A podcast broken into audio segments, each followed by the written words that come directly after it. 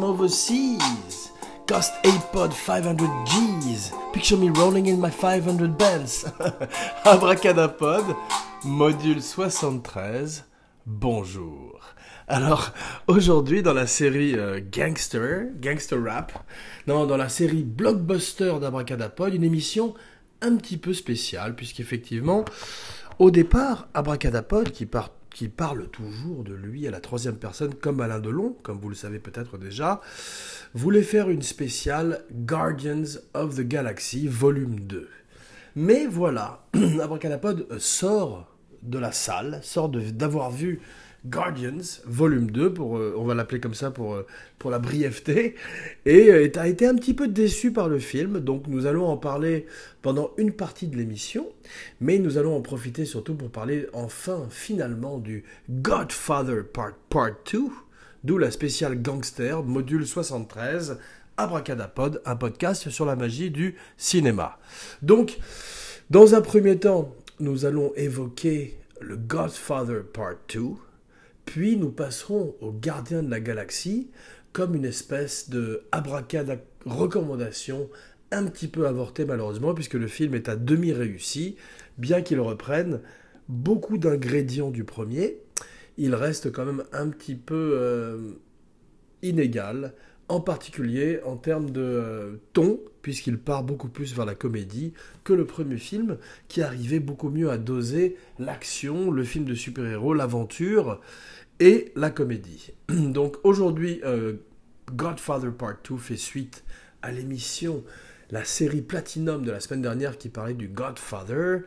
Eh bien, aujourd'hui, nous parlons de la sequel, de la sequel qui est à la fois une prequel, et oui, euh, Coppola a été extrêmement précurseur, extrêmement prequelseur et novateur, puisqu'il est un des premiers à avoir utilisé les flashbacks et les flash-forward, en tous les cas en termes de prequel d'un de ses personnages principaux, à savoir Don Vito Corleone, qui au départ, en 1901, au départ du film, s'appelle le petit Vito Andolini. Son nom viendra plus tard lorsqu'il arrive à Ellis Island avec la sublime musique de Nino Rota qui enveloppe le film dans un ruban euh, merveilleux euh, de rêve et euh, délimite très bien, au même titre que l'image, la partie moderne, la partie sequel où nous voyons le jeune Michael Corleone qui reprend l'empire de son père, de Vito, et qui continue à, à partir de plus en plus loin vers les ténèbres jusqu'à petit à petit perdre son âme. Eh bien, euh, nous voyons en même temps l'ascension du jeune Vito Corleone dans des teintes beaucoup plus sépia, beaucoup plus chaudes et dorées, golden hues, euh, fait par le grand Gordon Willis qui revient pour le deuxième film et qui est le grand héros des parrains puisqu'il leur a donné leur identité visuelle.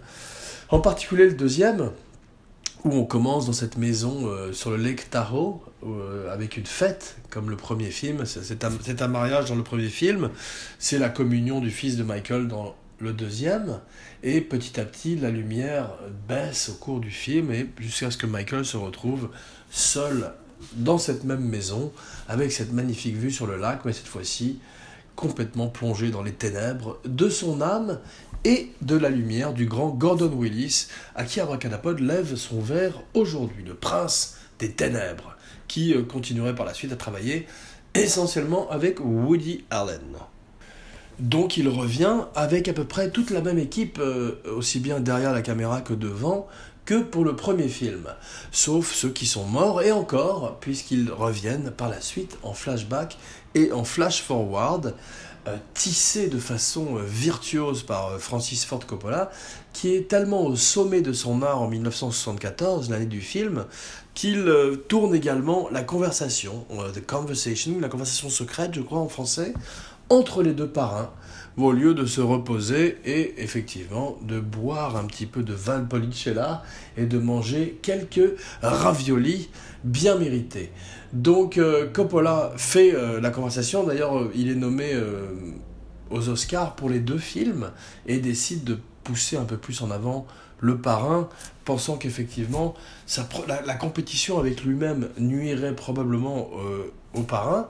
Donc il euh, finit par gagner. L'année précédente, euh, il n'avait pas gagné, c'était Bob Fosse, le grand Bob Fosse, Bob Fosse comme vous voulez, qui gagnait pour euh, Cabaret le meilleur director, le meilleur metteur en scène, tandis que Coppola gagnait pour le meilleur film avec Le Parrain, bien sûr.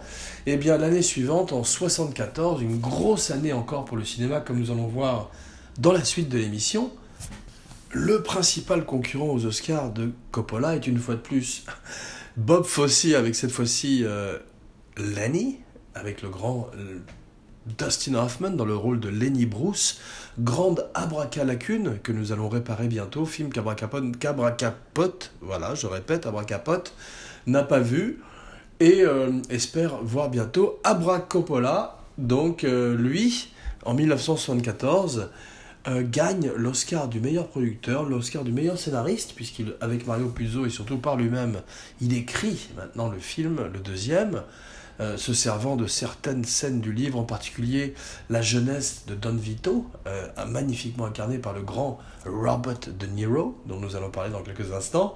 Donc Coppola gagne le triplé. Metteur en scène, scénariste et producteur. Ça a été vu une fois avant, je crois, à l'époque, je ne sais plus qui. Et euh, je ne l'ai jamais su d'ailleurs. Et euh, Coppola, donc grande soirée pour lui, son père vient, prend un Oscar aussi, tout le monde est sur scène. C'est euh, l'une des plus belles soirées de sa vie à juste titre. Et son principal concurrent, donc Bob Fosse, le père, ainsi que son autre principal concurrent qui est Chinatown de Roman Polanski, grand film de Roman Polanski, qui a un petit peu la même couleur d'ailleurs thématique sur euh, ces empires bâtis sur euh, la mort, que ce soit l'eau à Los Angeles euh, dans les années 40 ou Cuba dans le parrain numéro 2, et, ou la drogue évoquée dans le parrain numéro 1, eh bien on voit que ce sont des films qui sont similaires, un petit peu comme les grands livres de la littérature, dont certains courants stylistiques se retrouvent d'un auteur à l'autre. Donc euh, le parrain numéro 2 euh, partage un petit peu d'ADN avec euh, Chinatown, avec lequel il entre en compétition en 1974. Coppola gagne tout et bâtit l'empire Coppola que nous connaissons aujourd'hui, avec effectivement le vin et toutes les activités qu'il continue à avoir à travers le monde. C'est beaucoup plus un homme d'affaires, un tycoon maintenant qu'un metteur en scène. Il continue à faire certains films plus expérimentaux ces jours-ci, ce que voulait euh, faire George Lucas quand il était jeune. Il le fait maintenant. Euh, euh, ces jeunes metteurs en scène qui ont transformé Hollywood dans les années 70 ce que Peter Biskin, l'écrivain de Rolling Stone, appelait les Easy Riders and Raging Bulls, du titre de son très bon livre qui parle de De Palma, Scorsese et tous les autres, Spielberg, qui euh, ont participé à la, révolution et à la transformation, la métamorphose d'Hollywood après la guerre du Vietnam. Donc, euh, en fin de guerre du Vietnam, en 1974, sort le parrain numéro 2. Euh, Coppola, très intelligemment, caste tout le monde. Il essaierait de faire la même chose avec le parrain numéro 3. Malheureusement, on va parler un tout petit peu du parrain numéro 3 maintenant, puisque c'est assez raté. Euh, il caste euh, peu d'acteurs des films précédents.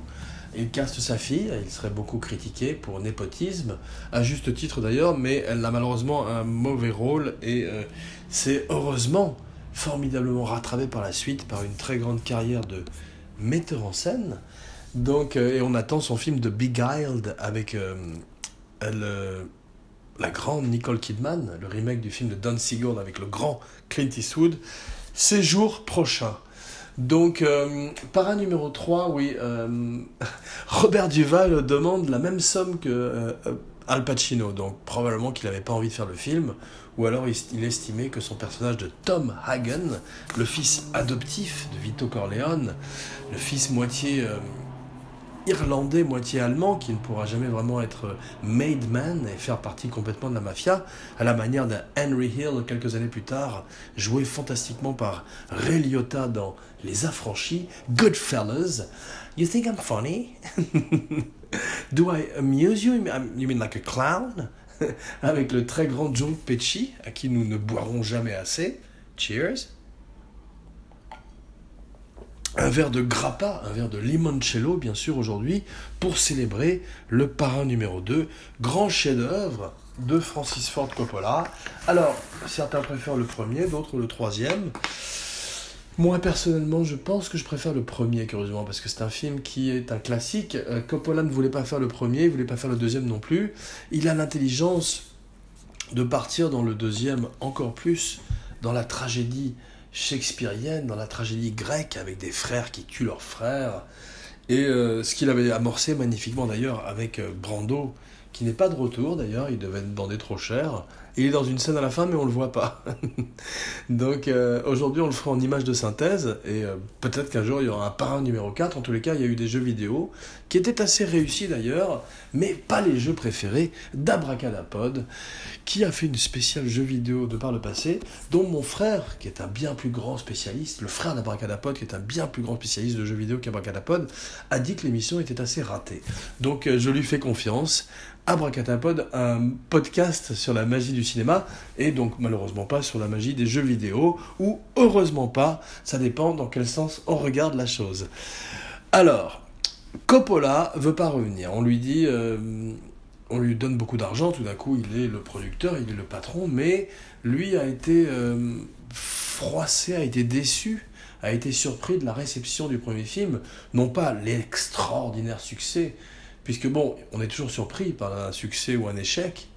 Je parle en connaissance de cause pour les échecs, mais euh, Coppola, lui, euh, tout d'un coup, est le roi de Hollywood, mais il n'a pas aimé le fait que Michael Corleone devienne tout d'un coup une espèce d'icône, une espèce de héros, et aurait préféré que dans le premier film, on le voit comme le meurtrier qu'il est vraiment, et non pas comme cette espèce de représentant du capitalisme qui veut défendre sa famille. Donc il accentue la noirceur du personnage, en particulier le contraste entre la noirceur du personnage d'Al Pacino et de Robert De Niro, qui lui, Robert De Niro, est un jeune homme qui arrive euh, à New York à Ellis Island, qui prend le nom du village dont il vient en Sicile, Corleone, et euh, veut euh, à tout prix réussir, euh, défendre sa famille, finit par tuer Don Ciccio, qui a tué toute sa famille d'ailleurs, et qui se demande pourquoi Don Fettuccini, j'ai oublié son nom, Don Fanucci, Don Fettuccini, toujours la nourriture avec Abracadapod, Get the gun, leave the cannoli. Donc, cette fois-ci, c'est Don Fanucci, et on voit qu'effectivement, le parallèle entre le jeune Don, qui va devenir le Don Corleone que nous connaissons, peu d'acteurs auraient pu jouer euh, Brando jeune. De Niro y arrive, il lui ressemble un petit peu par la force de sa méthode, de la méthode de l'acteur studio, ce qui nous amène à Lee Strasberg, qui joue Ayman Roth. Alors, Ayman Roth, c'est euh, un gangster qui euh, s'oppose à Michael Corleone et qui va, spoiler alert, en mourir. Ce qui est intéressant, c'est que Lee Strasberg est le patron de l'acteur studio qui a appris à Marlon Brando, qui a appris à Al Pacino leur métier. C'est plutôt d'ailleurs Stella Adler, Stella avec Brando, qu'avec Pacino. Mais c'est drôle de voir ces deux maîtres de la méthode s'affronter et on voit un Pacino beaucoup plus assuré qui entre dans la peau d'un Corleone, plus assuré également d'un Michael qui devient lui le Don à son tour et qui petit, à petit s'isole de sa famille et des membres de son entourage. Alors à propos d'entourage, à propos de Woody Allen un peu plus tôt, euh, Diane Keaton, la grande Diane Keaton, la fille de Buster Keaton. Non, non, non, c'est pas vrai, je ne sais pas, probablement pas. Mais effectivement, malheureusement, elle a peu de choses à faire. Elle est euh, effectivement dans un film de mafia où les hommes euh, ont le rôle, les rôles principaux. Donc elle est un petit peu laissée de côté, comme Talia Shire qui joue Connie. Talia Shire qui appartient d'ailleurs au clan Coppola, au même titre que Nicolas Cage, dont Abracadapod est très fan. Et oui, contre vents et marées, Abracadapod continue à aimer et à défendre farouchement Nicolas Cage. Abracadapod ne voit pas tous ses films, sauf ceux où il conduit une voiture, ceux, où il est en feu, ceux où il est agressé par des abeilles, comme dans l'étrange remake de The Wicker Man, qui est euh, particulièrement... Euh, hmm, différent du précédent, pour rester poli, et qu'on peut voir à la fois comme une comédie, mais également comme un film d'horreur.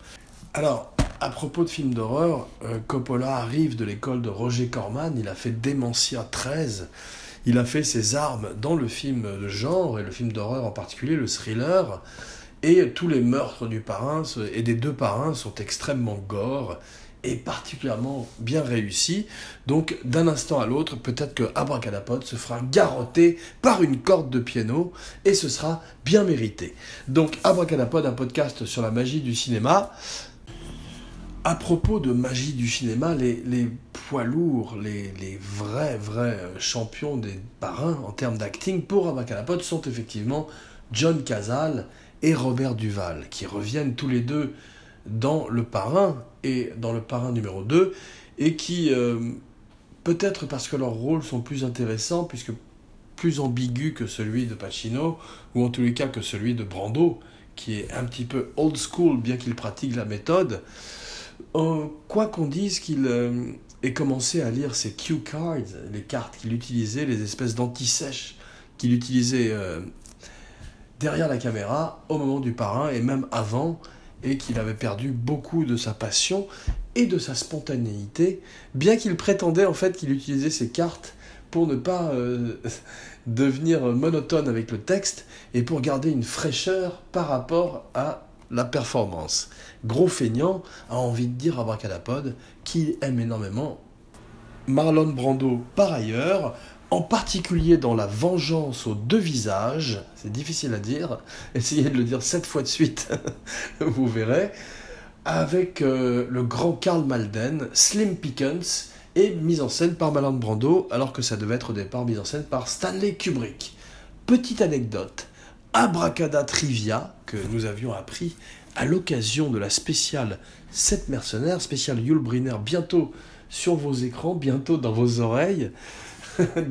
dans ton oreille, c'est très menaçant, eh bien, euh, Eli Wallach, dans le rôle de Calvera, dans Les Sept Mercenaires, pam, pam, pam, pam, pam, pam, eh bien, utiliser la, scène, la selle de Brando, la selle que Brando utilisait dans One Eye Jacks, dans La Vengeance aux deux visages, une selle avec des morceaux de d'argent, une selle qui était effectivement rehaussée pour Marlon Brando. Donc, euh, coup de chapeau à Eli Wallach, encore, un des grands euh, représentants de la méthode, des, de ces acteurs new-yorkais qu'Abracadapod chérit particulièrement, comme le susnommé euh, Karl Malden et bien sûr Walter Matthau, tous ces grands acteurs qu'on peut voir d'ailleurs dans The Taking of Pelham 1, 2, 3, également de 1974. Une très grande année, un très grand cru pour le cinéma, comme nous allons le voir immédiatement. Mais avant, John Cazale. Donc John Cazale, c'était son avant-dernier film.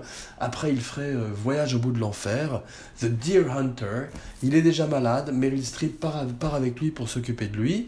Elle accepte de faire le film de Chimino pour s'occuper de lui, bien qu'une fois de plus, les rôles de femmes soient moins intéressants que les rôles des hommes. Heureusement, de nos jours, ces choses ont été un petit peu corrigées, comme dans Les Sopranos, ou un petit peu dans Les Affranchis, où Karen, Karen est magnifiquement jouée par la grande Lorraine Bracco. Donc, euh, de Lorraine Bracco à Marlon Brando, il n'y a qu'un pas, qu'Abracadapod franchit euh, avec euh, une grande joie. Abracadapod, un podcast sur la magie du cinéma. Donc, cette espèce d'aller-retour que fait Coppola dans Les Parrains est remarquable, euh, serait repris beaucoup par des, metteurs en scène comme Tarantino ou Scorsese, qui casseraient euh, la grammaire et qui utiliseraient également, à la manière de Coppola, tous les outils, tous les jouets, tous les secrets euh, du cinéma qui sont à leur disposition, comme les grands metteurs en scène qui les ont précédés, tels que Max Ophuls, à qui Abracadapod voudrait rendre hommage aujourd'hui. 1974, motherfucker. Très grande année, pardon pour mon langage un petit peu cru, un petit peu blue. Mais Abracadapod se sent une âme euh, une âme légère aujourd'hui, et voudrait parler de l'année 1974 et de tous les films qui sont sortis dans cette extraordinaire année pour le cinéma.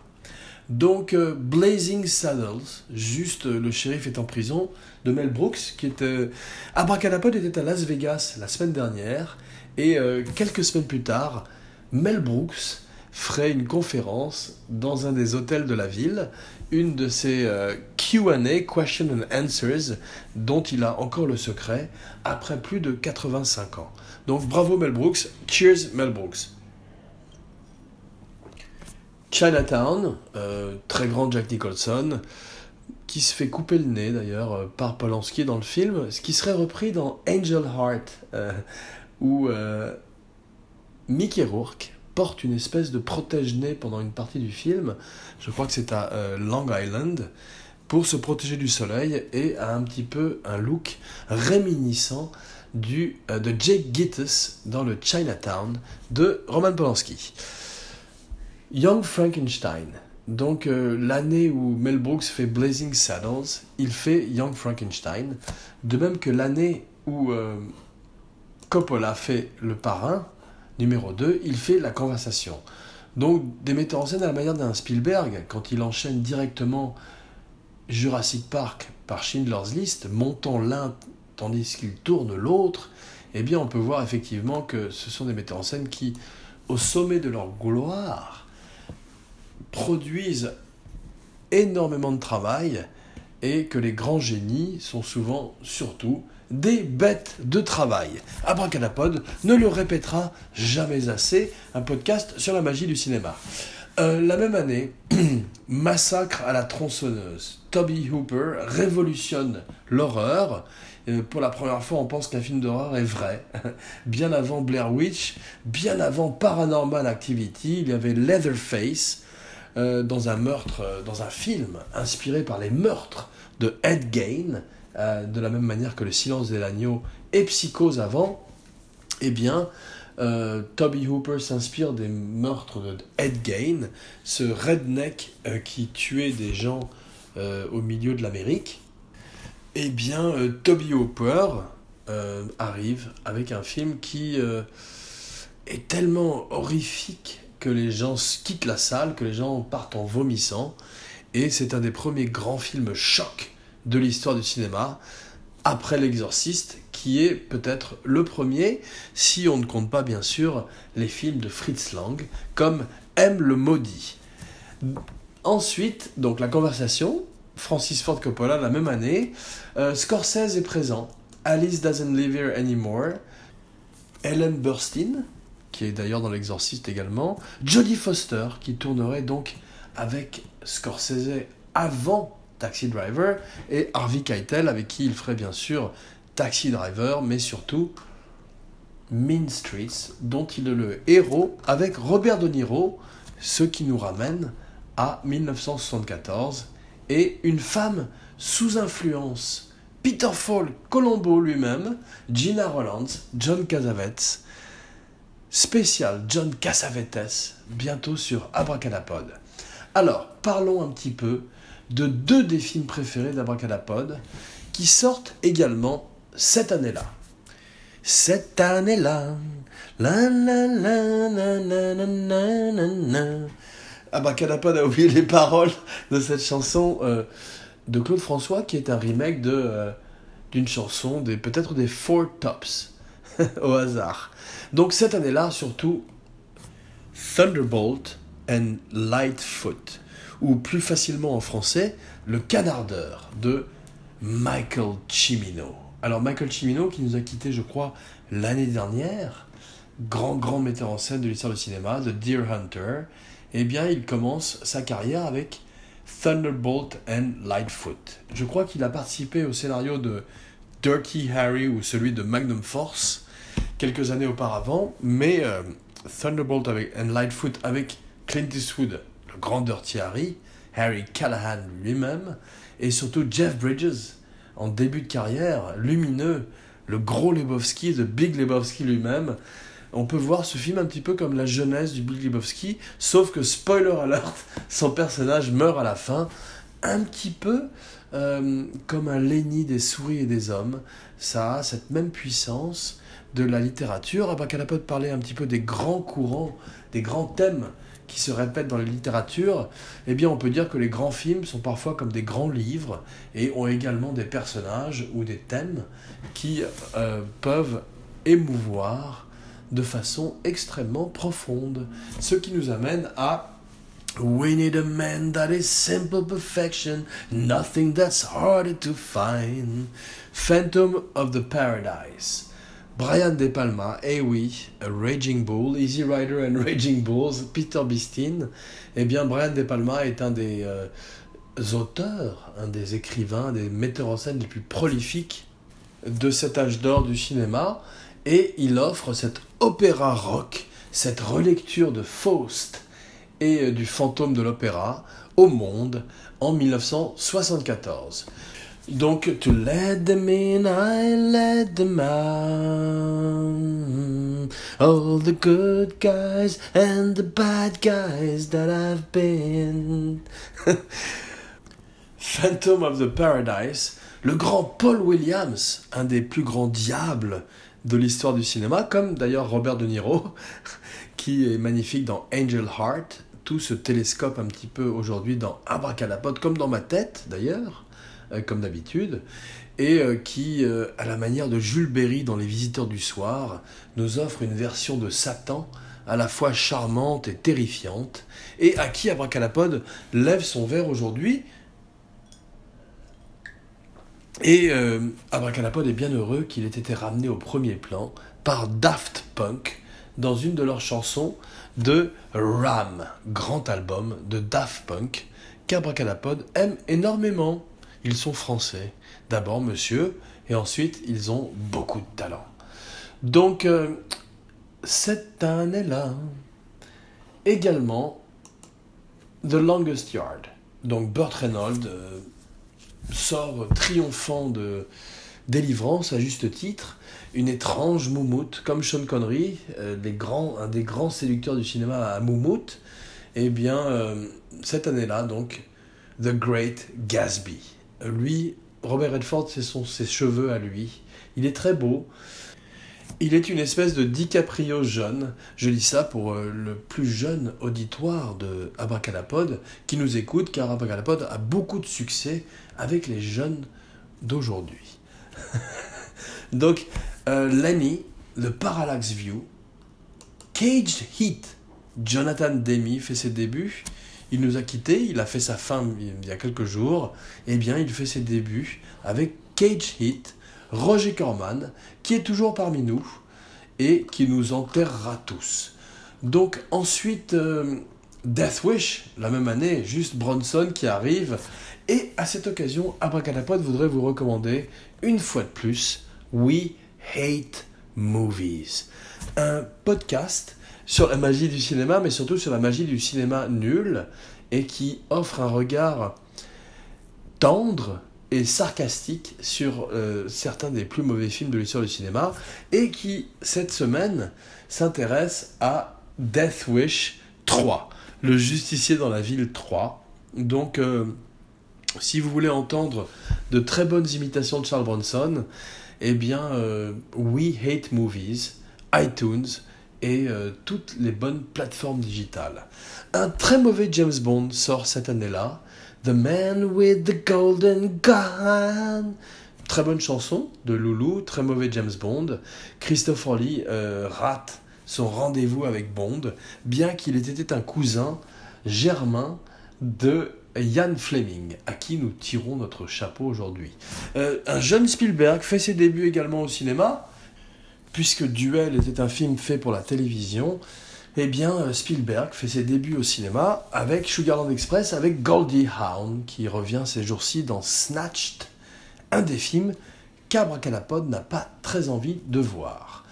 Donc, à propos des films qu'Abracadapod avait envie de voir, euh, tiens, Foxy Brown, aussi en 1974, ainsi que Dirty Mary and Crazy Larry, avec le très grand Peter Fonda, à qui euh, Abracadapod voudrait rendre hommage aujourd'hui car il est très mésestimé dans l'histoire du cinéma. Euh, c'est également l'année de Zardoz, l'étrange film de John Borman qui suit Délivrance avec un film psychédélique qui veut être son Seigneur des Anneaux et qui reste un des films les plus intrigants de l'histoire du cinéma. Donc, Guardians of the Galaxy, volume 2. Alors, euh, le volume 1 réussissait une chose assez rare, qui était euh, d'introduire des héros euh, et de mélanger de façon spectaculaire la comédie, l'action et la genèse d'une bande de super-héros qui sont censés être des super-villains qui, petit à petit, ont leur rédemption. Cette fois-ci, il s'agit euh, d'un groupe de euh, mercenaires plus proches des douze salopards. Euh, Chris Pratt, Dave Bautista, Zoé Zaldana et surtout Bradley Cooper qui fait la voix de Rocky Rocket Raccoon et Vin Diesel qui fait la voix de Groot, bien qu'il n'ait qu'une seule réplique qui est I am Groot. Donc le film reprend euh, au moment où le précédent nous a laissé, mais comme souvent les séquelles qui sont pas les meilleures, eh bien, euh, nous ajoutent plus de musique, plus d'action, plus de couleurs, plus de psychédélisme à la manière de Zardoz, un Zardoz qui coûterait 250 millions de dollars et perd un petit peu l'âme du premier film qui était une histoire sur une famille, une famille de misfits, de outcasts, qui finalement finissait par se retrouver à la fin du film. Cette fois-ci, euh, Kurt Russell se joint à la partie, un petit peu à la manière des Fast and Furious.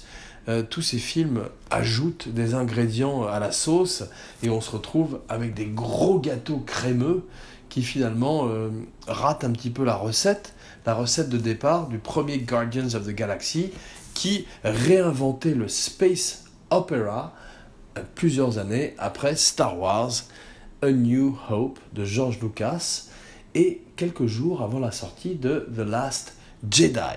Bien que le film d'Alien, le film d'extraterrestre, le film d'espace, qu'Abracadapod attend avec le plus d'impatience, et plus que jamais Alien Covenant, où euh, Abracadapod espère que Ridley Scott va faire son grand retour en force dans la science-fiction d'horreur, sa spécialité. Donc euh, d'ailleurs, Abracadapod vous invite à visiter sur YouTube euh, le prologue Alien the Crossing. Une fois de plus, une scène euh, deleted du film qui sert de lien entre Prometheus et le film Alien Covenant qui sort dans quelques jours sur tous les écrans du monde.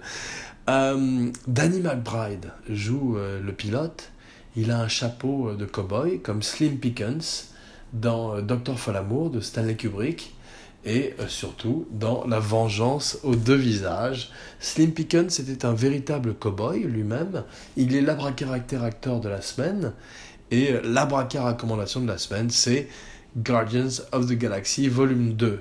Et oui, même si c'est pas complètement réussi, c'est un film qui euh, prend des risques, c'est un film qui euh, réussit là où Besson euh, avait échoué avec le cinquième élément, c'est-à-dire nous offrir une science-fiction colorée, une science-fiction acidulée, la bracalapode a envie de dire, et qui n'est pas la préférée d'Abracadapod, qui préfère effectivement des films plus dystopiens, des films plus étranges. Les jours, ces jours-ci également euh, reviennent euh, sur HBO Fahrenheit 451, d'après la nouvelle de Ray Bradbury, déjà portée à l'écran par François Truffaut, eh bien Michael Shannon et Michael B. Jordan reviennent et euh, nous apportent une fois de plus ce chef-d'œuvre à l'écran beaucoup plus d'actualité que jamais. Donc, euh, Abracadapod aime la science-fiction, un peu moins la science-fiction bubblegum comme Guardians of the Galaxy Volume 2, mais néanmoins euh, une intéressante direction pour Marvel, dont la bande-annonce de Thor Ragnarok annonce une ère beaucoup plus euh, fantaisiste, beaucoup plus étrange, beaucoup plus décalée, et nous espérons beaucoup plus innovatrice dans le domaine du film de super-héros qui euh, traverse un petit peu une euh, période de fatigue, comme le western, dans un autre temps. Connaîtra-t-il euh, le sort du western? Nous le saurons dans une prochaine aventure d'Abracadapod, un être bien singulier qui, dans sa toile, attend tous les méchants. Voilà. merci. Like on Facebook, SoundCloud, comme d'habitude, Twitter, tous les social media que vous pouvez. Et euh, rendez-vous dans quelques jours pour une surprise. Jean Weber, signing off.